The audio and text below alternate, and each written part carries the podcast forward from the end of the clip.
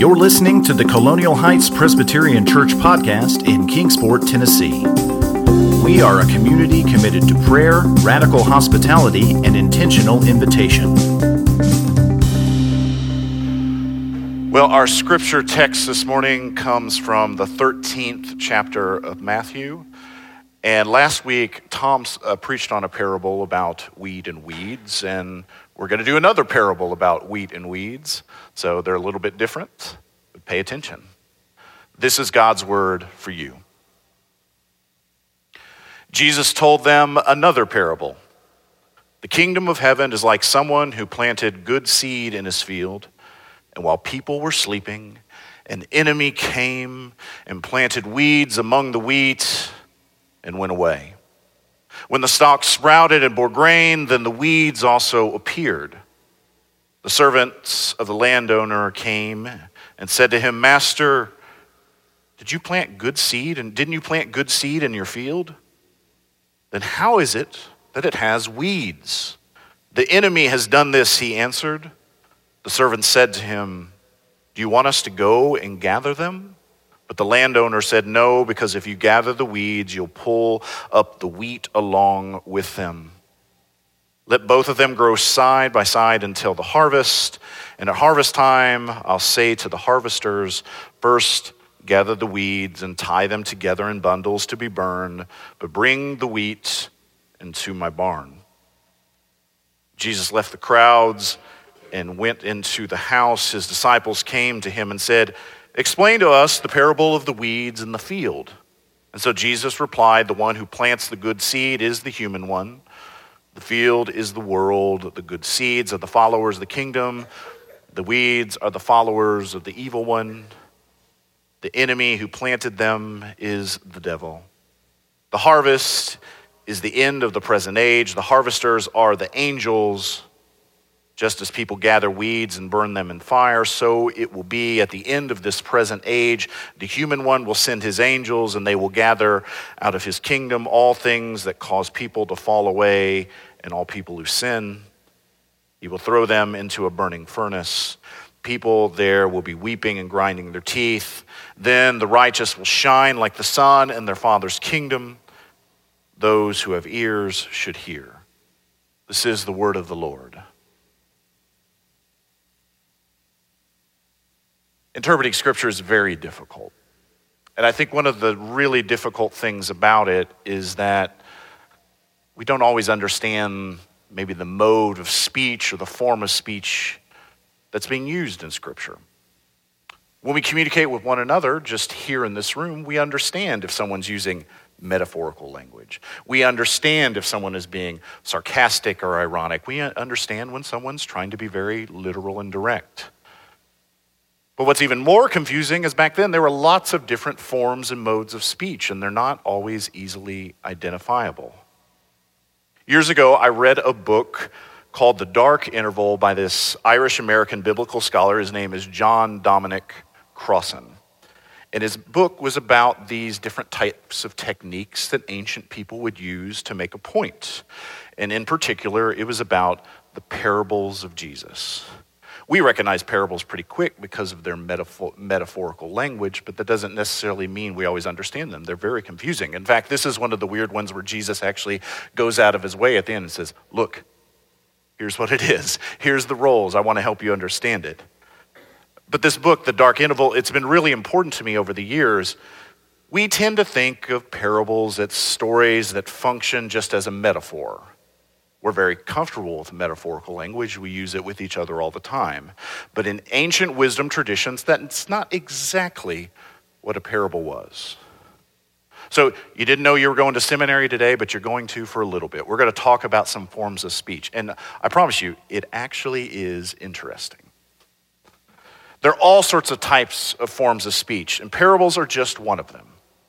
Others are myths you might have heard we use the word myth all the time, but there's other ones called like aphorisms and maxims. So I want you this morning to imagine a continuum with two poles. And at one pole are myths. And they're intended to help us understand why the world is the way it is. And myths are the closest thing to that pole. So at one end, myths telling us this is why the world is the way it is. Now, when we use myth, we don't use it like that, right? We use it to say, well, that's not true.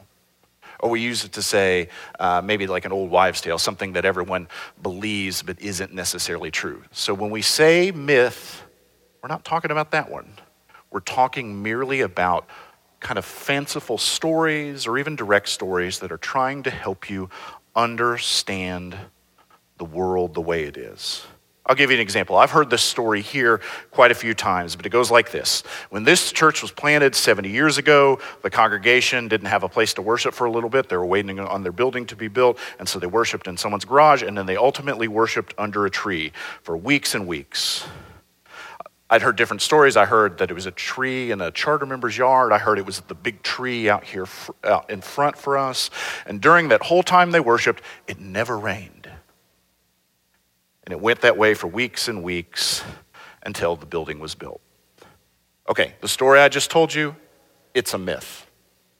And I don't mean a myth like it's not true. It tells us why we're here. It tells us we're here because a group of faithful people felt called to come to Colonial Heights and build a new community of faith. In ancient American and, Native American traditions, there's this saying that goes that, that elders of the tribe often use when they're talking to the children about their tribal story. And they say this I don't know if it happened this way or not, but this story is true. That's what a myth does. It tells you why the world is the way it is. It doesn't have to be factually accurate, it's just expressing something that's true. Christians, do we have myths? Yeah, absolutely. If we look at the first two chapters of Genesis, they're often called the creation myths. And so when we look at them, we could say, well, these don't scientifically accurately describe our understanding of the world, it doesn't seem to match up very well with what we know of the origins of our universe. But what those stories tell us is why we're here and who put us here. Out of that abundant love and community, God created us, and we bear the image of God. So, whether creation happened, as some say, in the way it was literally written on the pages, or it happened in the span of millions of years and human beings emerged from a long evolutionary process, the creation stories are still ultimately true because they're telling us who we are, who put us here, and why we're here. So, that's one end of that continuum. Stories that tell us why we're here, who we are, what life is about. So, if we think kind of in the middle of that continuum, there's something called aphorisms. They're just simple statements. Jesus uses it all the time. We use them all the time. God is love. No greater love than this, than one would lay down one's life for a friend. That's an aphorism. It's just communicating a simple principle they stand on their own. They're not really trying to make a huge argument, they're just telling it like it is. So we have myths, aphorisms, and finally we get to the other end of the continuum, and that's where we find parables. Parables are the anti myths. Myths, they tell you how the world is and how it works. Parables at the other end of the continuum say, What you think you know about this world, the way you think everything works, it's wrong. These myths you believe in, they're not true. The world works in a different way, God works in a different way. And so, parables, at their very nature, are trying to defy you. They're trying to flip your understanding of the world. In some ways, they're trying to offend you. They seek to upset you, to change the way you view the world. So think about it like this well, who does Jesus make the hero of a story? A Samaritan. When he tells a story about a young son that tells his dad, Get dead, take my inheritance, and he runs off and blows it all. Who's the villain in that story? It's the older brother who's done everything right. Jesus tells parables about a shrewd landowner. So we think of God as being benevolent and, lo- and loving, but in this story, Jesus talks about God being a shrewd landowner, a shrewd businessman. It doesn't make sense. In some ways, it's upsetting. And now, it might not be as upsetting to us because we have no skin in the game of thinking Samaritans are the worst people on earth. But back then, when Jesus taught like this, it would have been scandalous. So, parables, they're not meant to reinforce your understanding of the world, they're to tear it apart. I love parables. But I got to be honest with you, I don't like today's. Yeah, it's got all the shocking elements of a parable. The master is the one who plants his crops. That doesn't make sense. He has all these servants. He owns huge parcels of land. Why is the master the one planting the crop? That doesn't make any sense. Then later, the master sees evidence that his enemy comes in his crops and plants all these weeds. What's he do about it? Nothing. Just kind of lets it go. His servants come to him and say, There's all these weeds in here. We need to get them out. What's the pastor say? No. And what's even stranger about this story, as I mentioned earlier, this is one of the few parables Jesus says, All right, dummies, I'm going to explain it to you. Here's the reason I don't like this. And you might share this. This parable has all sorts of dualism in it, meaning everything is so clearly defined. It seems that in this world there are only two groups of people they're the children of the kingdom and the children of the evil one. There's wheat and there's weeds, and all the destinies of these little plants, these people, are fixed from the beginning. If you're like me, it is hard to live in the Bible Belt for any amount of time and not immediately think of fire breathing preachers on the radio or endless altar calls talking about heaven or hell, asking you, brother, are you saved? These are some of the very passages where that type of theology finds its language and animates that type of behavior. One of the early films directed by the Coen brothers the genius duo who brought us Oh Brother, Where Art Thou and No Country for Old Men. But one of their early films was this film called The Hudsucker Proxy. It starred Tim Robbins when he was a fairly young man, and he was a new business school graduate who was just installed as the president of a major manufacturing company. In some ways, it's kind of like a parable. It makes no sense. Why is this young business graduate ascending all the way to the president. But he was installed by, the, by a board member who thought this young Rube, this young, naive young man, would tank the company, and therefore he could buy the company cheap. So, Tim Robbins gets installed as the president, and he uses his position as a president to go around to everyone and pitch his idea for this great new product for his company. And so they said, Show it to me. So he takes out a piece of paper and a pencil and he draws a circle on it and he holds it up and he shows it to him and says, It's for kids. It's for kids. You're looking at me really confused, right? It makes no sense. Everyone in the movie, it's confusing to them. What? A circle on a piece of paper it's for kids this makes no sense. And obviously the owner or, i'm sorry the, the evil board member thinks this is wonderful. This guy is crazy. It's going to tank the company.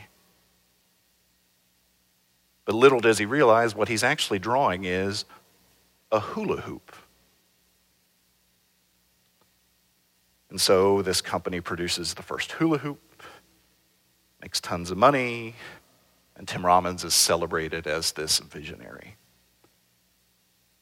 I think sometimes we have seen and heard a passage like today, a story from the Bible, or even common phrases from Scripture, and we've seen them interpreted in one narrow, dualistic, binary way for years and years that it builds in us this limited perspective. I don't know how to interpret this. We look at stories like these, and all we see is the circle drawn on a piece of paper. We miss the possibility that there's more depth and grace and hope in a text like this than we realize. So I want you to try something today. Let's try to look at this with a clean slate. Forget the things you've heard on the radio or the altar calls you've been through. Forget those things. And let's see if God can speak to us in a new way. So I want to ask you this Have you ever met someone in your life who you would say is wholly good? Have you ever met someone in your life that you would say is wholly bad?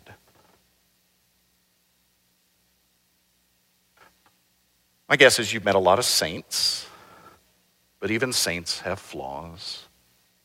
I, I bet you've met, uh, met a lot of really annoying or mean people, but even them, you might have seen moments of virtue in them. You probably realize that we are all a mixed bag of intentions and actions. So maybe our reactions with each other, we might lean way, one way or another, but to someone else, they might appear completely different. But in the end, no matter who we are, given the right stresses, the right temptations, the situations, we tend to present ourselves often as not the best people at times. Great leaders like Dr. Martin Luther King and Abraham Lincoln knew this truth when they said to us as a nation over and over appeal to your better angels, recognizing that there's parts of us that lean different ways. Even on the simplest level, we fundamentally realize we do not present ourselves always as the same person in every situation to every person. The massive online TV and movie streaming service, Netflix, is kind of interesting. They never release their data about who's watching what and what's the most watched television show. Sometimes they just say, well, people have watched this show the most, you'll have to take our word for it. They never really let people see it, so Nielsen's not giving them ratings. And yet, they have over 100 million subscribers. It's enormous. We know very little about what people are actually watching. But recently, some of that started to change. They released a little bit of their data, uh, and they voluntarily started sharing some tidbits with their viewers. They started sharing simple things like who or what type of shows were being watched at certain times of the day. And some outside organizations took that data along with data from other streaming services and compared it and found some interesting things. Think about this there's a big difference between what people say they enjoy watching and what people actually watch. Think about this. Think about the way you've communicated your entertainment choices. When people often tell, when people are asked about what are their favorite things to watch, they often say critically acclaimed movies and TV shows. It's a veritable who's who list of Oscar nominated films and Emmy nominated TV shows, but what we actually watch are more frequently are just simple movies, simple shows that are light and keep us entertained at the end of a long day. Now, if you're someone that is totally honest about that, you are a better person than me. For me, I try to tell you about I'm trying to walk, walk or watch my way through the Oscar nominated list, but I just don't have time to watch them all. I still have not watched Moonlight. That's a, that's a real shame. I'd also like to say, man, I really need to catch up on Downton Abbey. Second I get a free Saturday, I'm just going to binge through that. But in the reality, I often fill my free time watching and rewatching old episodes of The Office and Parks and Recreation that I have watched six, seven, eight, nine times. Now, in the grand scheme of social injustices, I don't think God is super concerned about the disparity between what I say I'm watching and what's in my Netflix queue. But I think it illustrates for us that we are inherently complex and contradictory creatures. We, if we're a field of wheat, we're a little bit of wheat and we're a little bit of weeds. As a community, a church, we are called to imitate Jesus, to follow Jesus, to present Jesus' message to the world. We're the ones that are called to act in Jesus' name, bringing good news to others. But the church, even the church, has expressed itself as a mixed body. Now, I'm not talking about if you analyze the church with its parts, I'm saying the church as a whole. If you compare churches throughout the ages, we're a mixed body. Yeah, we're wheat, we're weeds at times. If we scan the history of the church, we quickly realize that there's no point in our history where we've been able to say, we are wholly, perfectly good in this moment, or wholly, perfectly evil. Sadly, the church herself has been an agent and justifier of many evils throughout the age. I've been reading this book called The Great Spiritual Migration by Brian McLaren, and one of the main focuses of the early part of the book is Brian is calling us as the Western church to come to terms with many of the evils that our spiritual forefathers and mothers had either actively participated in or were complicit in, and then generally swept them under the rug like nothing happened. How often, as Christians in today's age, when we think about issues of race and immigration, do we hold in mind the spiritual history of this new world of North America, shaped by the theology and choices of people like Christopher Columbus or Cortez? Nearly 40 years before Columbus sailed the ocean blue, there was a pope whose name was Nicholas, and he put forth a series of papal letters establishing something called the doctrine of discovery. It put forth this idea that it is the duty of the church and every Christian to go out, explore, conquer the world, and subdue the people it discovers this discovery of our new world, this home we live in, it was driven by that theology. I'm going to read a portion of this letter. The Pope commanded the church, these, these are the actual words, to invade, to search out, to capture, to vanquish, and subdue all pagans and other enemies of Christ wheresoever placed. And the kingdoms and the dukedoms and the principalities, dominions, possessions, and all movable and immovable goods, whatsoever held and possessed by them, and to reduce their persons to perpetual slavery and to apply and appropriate to himself and his successors and kingdoms and dukedoms and countries and principalities, dominions, possessions, and good, and to convert them all to his or her use and profit. Native peoples and nations that still happen to be around today refer to this as the beginning of 500 years of injustice genocide. We don't even have an accurate figure. Some people guess 7 million killed as a result of this. Some people guess up in the 20s of millions. Genocide, justified in the name of the Lord. Systematic removal of Native American tribes out of their lands. It's manifest destiny. Justified in the name of the Lord. Slavery. It's right there. The Pope said it. Make these people slaves. That's what God wants of you. Justified in the name of the Lord. From those roots, it's easy to see the racial su- supremacy and systemic injustice that's still with us today. So, the church, man, we are a mixed plot of land or wheat and weeds.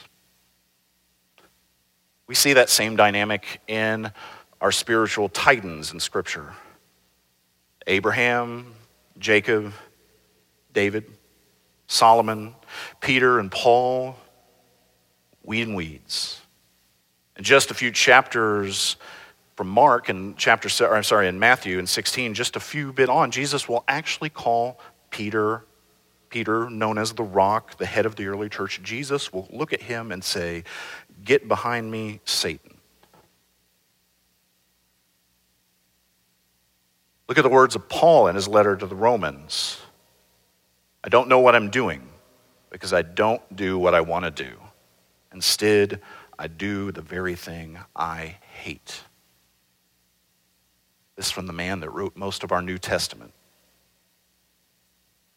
So you might be asking, where's the good news in today's parable?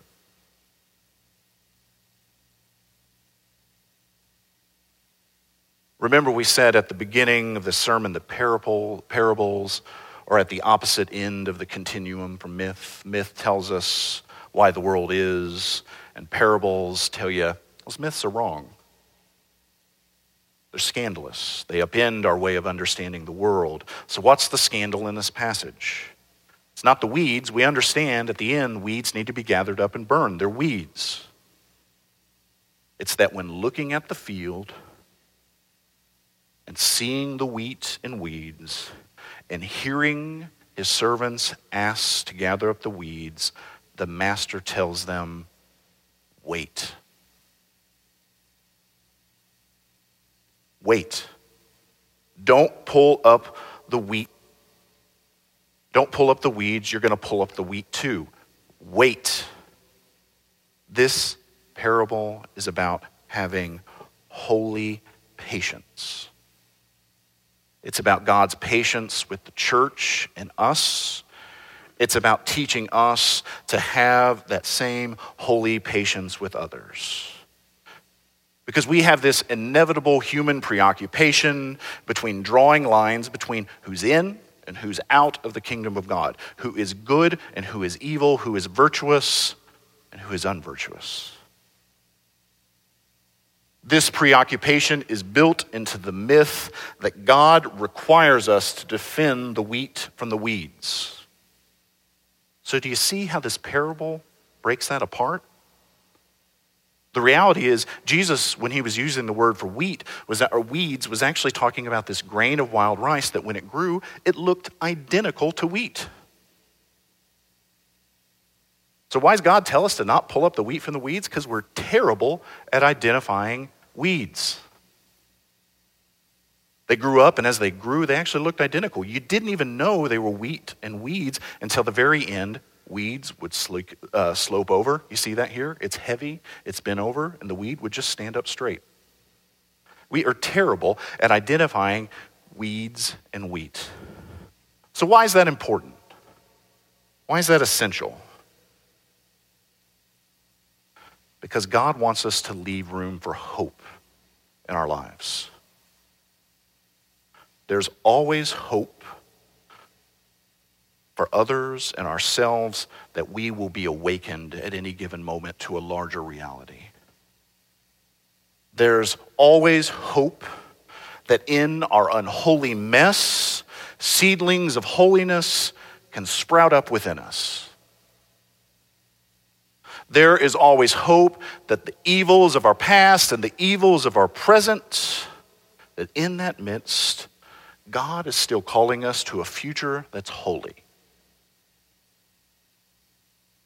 There's always hope that relationships that have been wrecked by distrust and self doubt and apathy can be salvaged.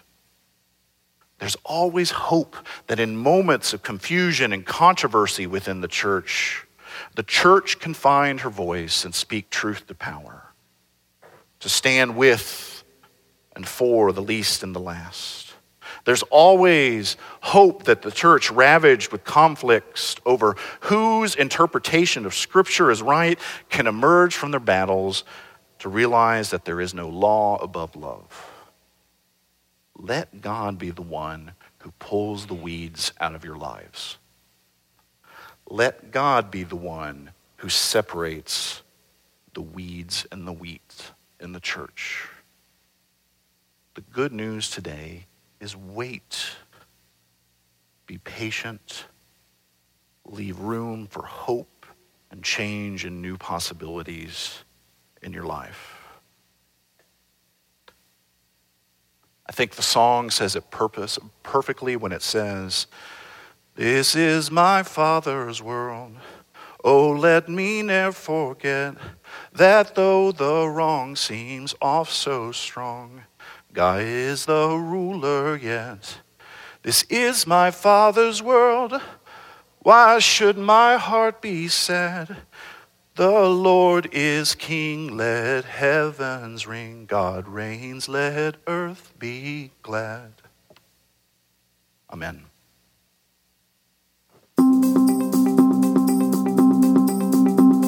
Thanks for listening to the Colonial Heights Presbyterian Church podcast. For more information about our faith community, visit us online at chpres.org.